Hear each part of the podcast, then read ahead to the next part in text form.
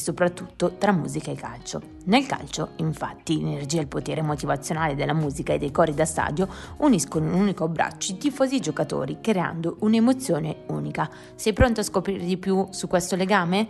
Metti le cuffie perché noi siamo pronti a partire.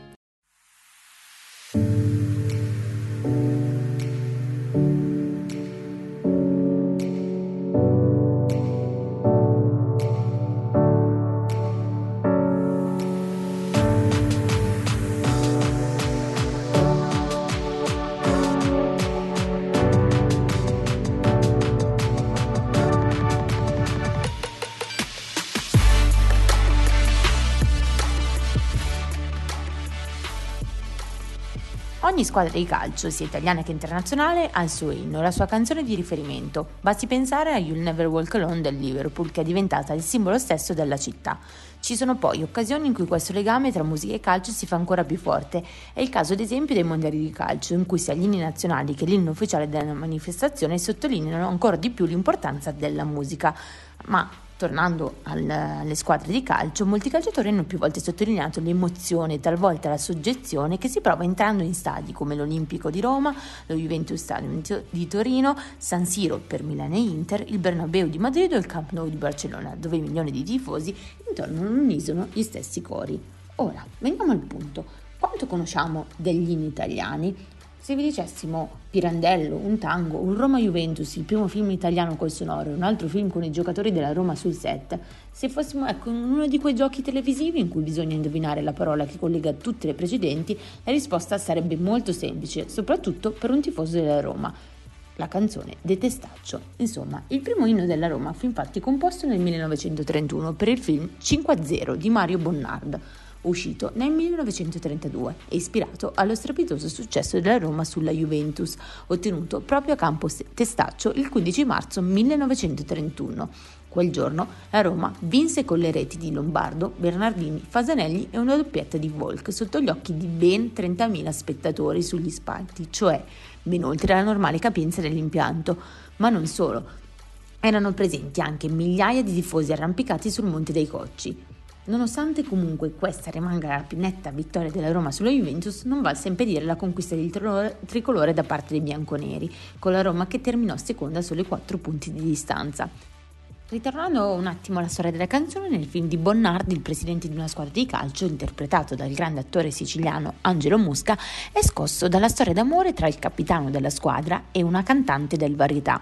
Non ci sono però solo attori professionisti, ma anche alcuni protagonisti testaccini, tra cui Masetti, Ferrari, Svolchi e Bernardini, che hanno un ruolo nella pellicola, così come lo ha Zichecco, lo storico custode e anima di Campo Testaccio, assieme a sua moglie, la sora Angelica. Insomma, la canzone di Testaccio, oggi nota semplicemente come Campo Testaccio, è ancora cantata dai tifosi romanisti in casa in trasferta.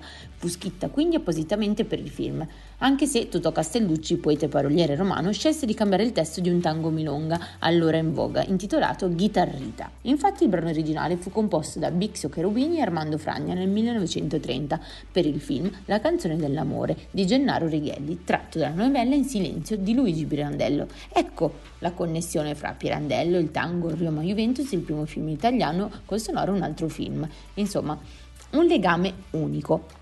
In ogni caso, il film di Righelli può fregiarsi di essere il primo lungometraggio in italiano col sonoro, che in America aveva iniziato a diffondersi a partire dal 1927. Coincidenze con i giorni oggi? Non si, non si sa, non so, però la Roma attualmente è americana, forse qualche legame c'è.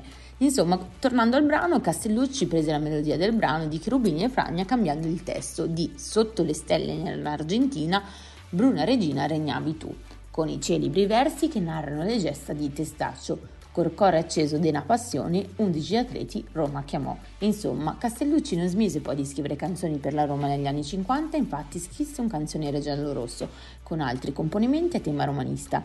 Il successo comunque dell'inno prese il pubblico di campo testaccio, i giocatori di quella Roma, che anche dall'altra parte del Tevere se ne accorsero e quindi decisero di provare a copiare la canzone, ma il successo giallo-rosso fu, so, fu veramente enorme rispetto a quello biancoceleste, perciò di conseguenza i laziali lasciarono molto perdere.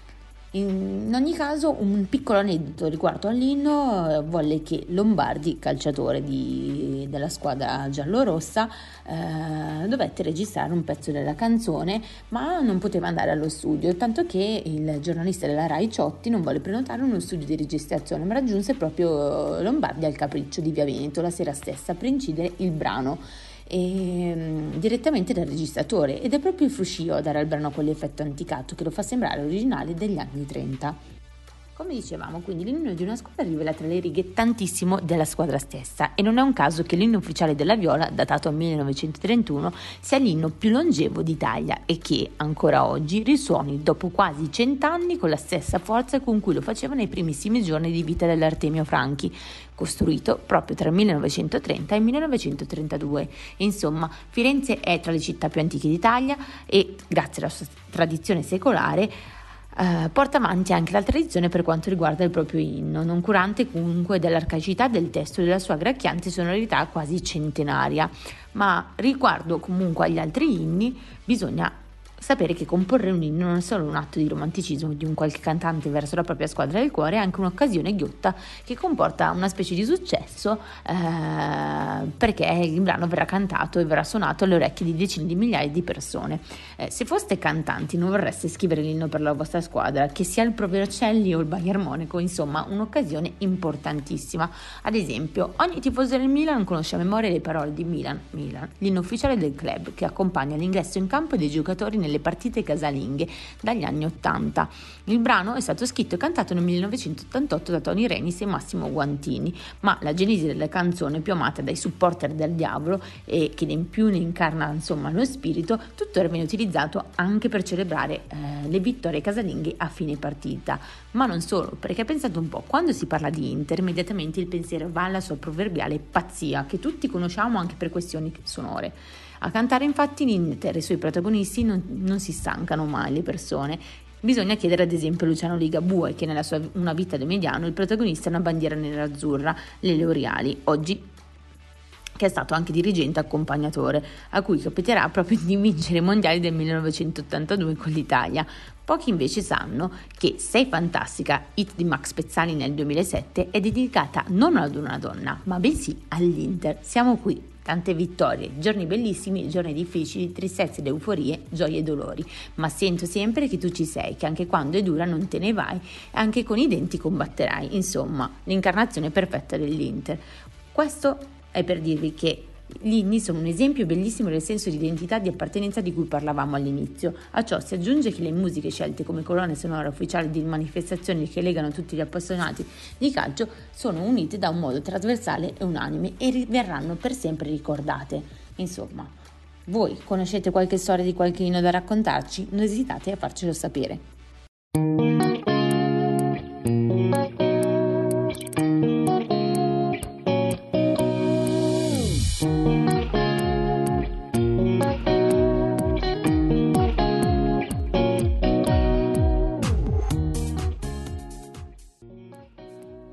Benissimo, ora è il momento degli aggiornamenti sportivi. Cosa è successo in questa settimana? Partiamo dal fatto che si stanno disputando i mondiali di nuoto e i mondiali in vasca corta a Melbourne e fino ad ora sono sette le medaglie italiane. L'ultima in ordine di tempo è quella della 4x50 stile uomini, argento, così come quella di Niccolò Martinenghi nei 100 rana, bronzo invece per Miressi nei 100 stili con il nuovo record italiano. Poi, in questi giorni, è arrivato anche l'oro di Baltrinieri nel 1500 stile libero oro nella 4% stile maschile con Miressi, Conte Bonin, De Plano e Ceccon, argento nella 4x50 mista mix, Martinenghi, Mara, Di Pietro, Coccinelli, argento nei 100 d'orso con Lorenzo Mora. Insomma, un gran risultato fino ad ora. Passando poi alla Formula 1, Mick Schumacher sarà il terzo pilota Mercedes nel 2023, infatti lo ha annunciato il team della casa tedesca. Poco prima invece era arrivato il comunicato della Ferrari sulla fine della collaborazione del pilota con la Ferrari Driver Academy. Per eh, quanto riguarda proprio il tema Ferrari, dopo le dimissioni dall'Alfa Romeo è arrivato l'annuncio ufficiale sul futuro di Frédéric Vasseur. È lui il nuovo team principal per il dopo Mattia Binotto in Ferrari. Era quindi dal 2009, a seguito dell'addio di Jean Todt, che un francese ne assumeva questo ruolo maranello. Ritornando alla McLaren invece anche la scuderia ha un nuovo team principal italiano, classe 1971, infatti l'annuncio ufficiale è arrivato tramite il comunicato della scuderia stessa. Andrea Stella prenderà il posto di Andreas Seidel. Eh, ritornando al tema calcio, invece, dopo la vittoria dei transalpini sul Marocco, è già Argentina-Francia mania. Insomma, un'attesa incredibile per questa finale dei mondiali. L'attesa quindi tra Mbappé e Messi domenica sera nell'ultimo atto di Qatar 2022 campeggia sulla home page di tutti i quotidiani sportivi del mondo. Rimanendo comunque in tema calcio e passando però questa volta a Cristiano Ronaldo, eh, il portoghese è proprio in attesa di trovare una nuova squadra e ha deciso di fermarsi qualche giorno a Madrid, trovando l'ospitalità del Real e di Florentino Perez, che gli ha aperto le porte del centro sportivo di Valdebos per degli allenamenti individuali. Infine, chiudiamo con il Premier Padel, che va in vacanza una prima, dopo una prima stagione fatta di numeri incontestabili, teatri meravigliosi come tra gli altri il Roland Garros, il Wisi Center di Madrid e appunto l'Allianz Cloud di Milano. Insomma, in, la scorsa settimana si è chiuso il Milano Premier Padel con un match durato poco più di un'ora e vinto da uh, Ale Galan e Joan Lebron per 6-2-6-2 e Ale Galan e Joan Lebron sono i numeri uno del ranking FIP, i dominatori della stagione contro, e hanno vinto contro una coppia che invece ha fatto un vero e proprio exploit, arrivando in finale contro ogni aspettativa. Quindi ci hanno provato Victor Ruiz e Luis Bergamini, ma onestamente non avevano le armi per contrastare la potenza degli avversari. Milano, in compenso, ha risposto alla grande. Se ti è piaciuto, non ti resta che continuare ad ascoltarci su tutte le nostre piattaforme. Ci puoi trovare anche sulla nostra pagina Facebook Young Radio, su Instagram Box One underscore il podcast sportivo e sul nostro sito www.youngradio.it. Fino ad allora, questo è Box One e io sono Morgana.